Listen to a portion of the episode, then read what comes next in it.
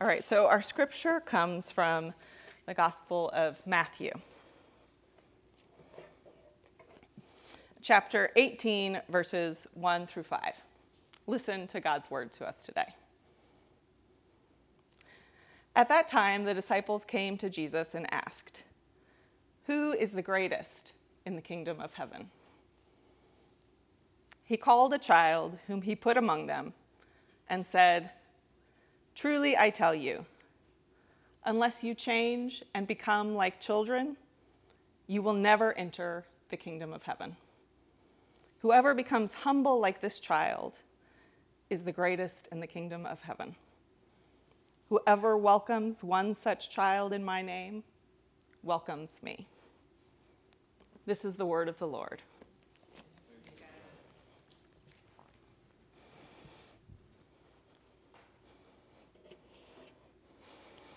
So the disciples, having the chance to sit with Jesus, ask, Who is the greatest in the kingdom of heaven? So, a little different from the questions that you came up with and that were on your hearts. Who's the best? Who's the top dog in the kingdom of heaven? Who is in charge? I kind of want to go, Really, disciples? This is what you have to ask this guy that you've been with for a long time. You've been traveling with him, going to heal people. How many times have you seen him cross social boundaries? Maybe like had to hold your breath, praying that no one would get hurt when he was doing something that was not the typical thing to do? Are you serious about this question?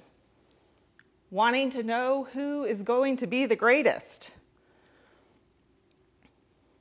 We might have a temptation to pat ourselves on the back, like, oh, we ask some pretty important questions, and maybe not this one competing about who is the best. But I think if we take a moment and are honest, this is very easy for us to relate to, too. One way or another, we too can aim for greatness. We might want to look the best, drive a nice car, at least look polished and successful. A young friend of mine this week reminded me how much pressure there is to look good in middle school, to be stylish, to have a good hair day, to be strong and accepted by your peers, just to be able to feel good in their presence. It can drive a kid to tears if they feel like they don't measure up. It's so important to have the right things. So the question may not be exactly who is the greatest, but for sure it's a close second. Am I good enough? Can I walk into this place and hold my head up high? I was thinking it's not just the young people that feel this pressure. I, I might have had a thought that, oh, you'll grow out of this. This won't last forever. But I think we adults can feel this way too. I mean, it's tied up into our basic survival. We want to stand out looking for a job, we want to have a polished resume.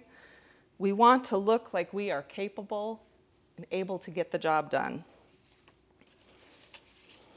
So perhaps we are not so far off from the disciples in wanting to know what makes someone look good to be able to get that thing. What will bring prestige and recognition, a bonus, how do we advocate for ourselves?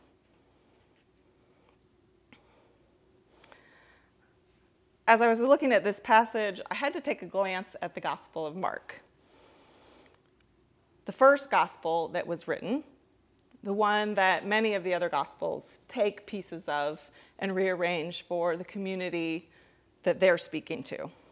So, looking at Mark, he tells the story a little bit different. Jesus and the disciples were traveling, and the disciples had been arguing. And when Jesus asked them what they were arguing about, they fell silent.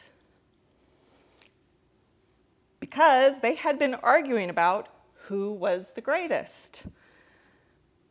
So Jesus pretty much schooled them, saying, Whoever wants to be the first must be the last of all and servant of all. Now, the disciples in Mark are known to be bumbling and clueless for a long time. They don't get it. And they sure seem this way right now, arguing with one another about who is the greatest. But it took this comparison for me to see Matthew afresh. And that perhaps I was taking some of this from Mark and uh, bringing it along into Matthew of the, uh, you can just imagine the bickering and posturing of what's happening there with the disciples. But here in Matthew, they weren't actually arguing amongst themselves. They were just asking the question Who's the greatest in the kingdom of heaven? So it just led me to think about their experience of Jesus talking about this new place and this new world, the kingdom of heaven.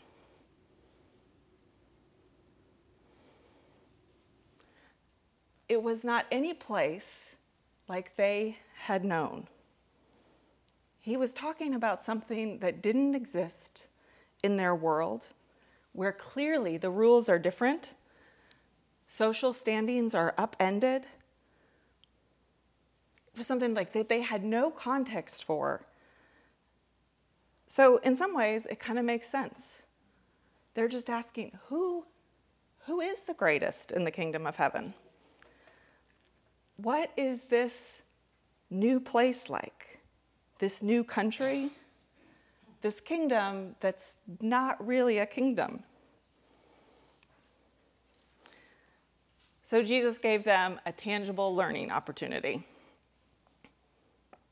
He called over a child into their midst and said to them, Truly I tell you, unless you change and become like children, you will never enter the kingdom of heaven. So it begs to ask the question what does it mean to become like children?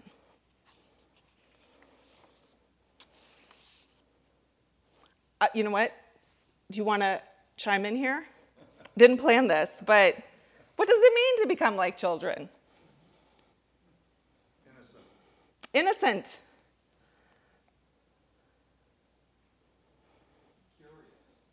Curious. Curious. Trusting. Hi, full of energy. Yes.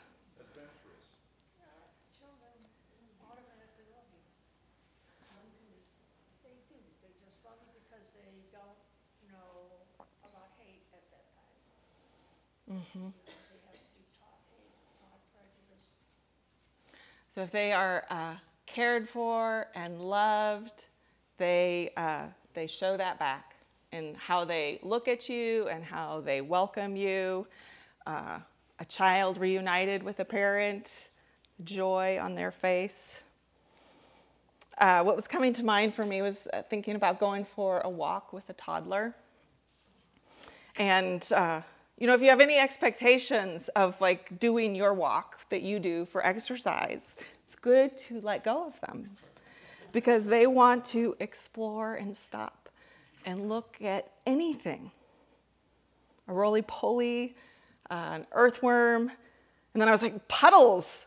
Oh my goodness, if there is a puddle, there is so much to explore. So, uh, innocence and curiosity, those were the things that come to mind, and I think often do for us. But if we take ourselves back to the world that Jesus was living in, in Jesus' day, children were excluded from adult male society. So, a group of men gathered together, listening to a teaching, or perhaps strategizing about what's to come. there were no children as a part of it. And likely, if there were any women, they were hanging back at the edge, trying to not be noticed.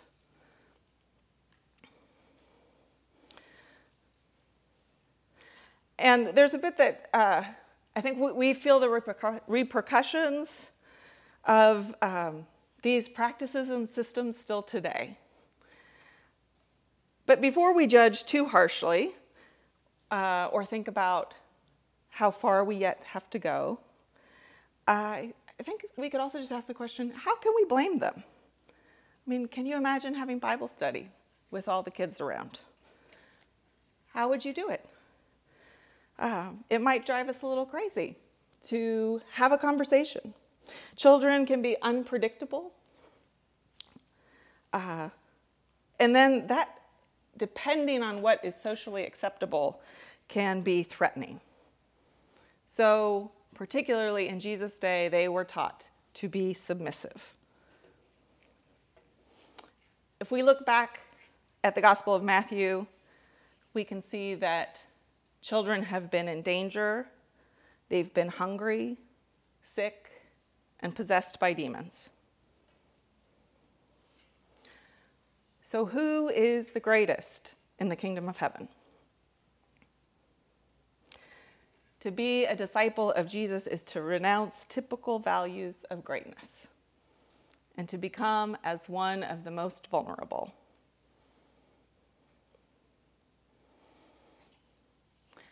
As I was thinking about this passage, an old friend came to mind. Honestly, somebody I hadn't thought of for years. I was a young adult volunteer in Guatemala following college and served as a mission co worker with the National Church. So that year, I lived in a seminary in Guatemala, and students would come in once a week for classes. And my friend Sam was studying there. Sam always looked incredibly polished clean clothes, crisp collar, polished shoes. And one evening when we were hanging out, he shared some about his childhood and how for so many years he had never had a pair of shoes and had pretty much grew up barefoot. It's hard to imagine how that would have been for his feet. You know, I thought blisters originally, but then it's really developing calluses, lots of calluses. But dealing with mud, dampness,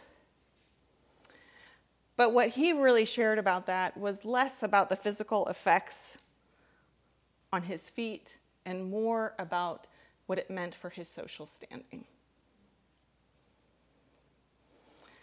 He was set apart and clearly was in the have nots, and there was no way to hide it.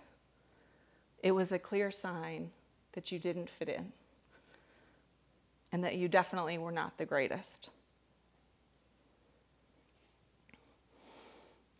And somehow that story came to mind as this is the space where the invitation lies for us, where Jesus calls us into discipleship and invites us not to scorn or separate, not to feel embarrassed or ashamed, but to understand that our rules are not God's rules.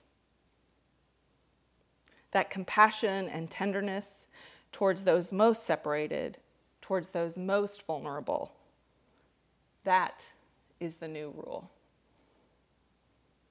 May it be so.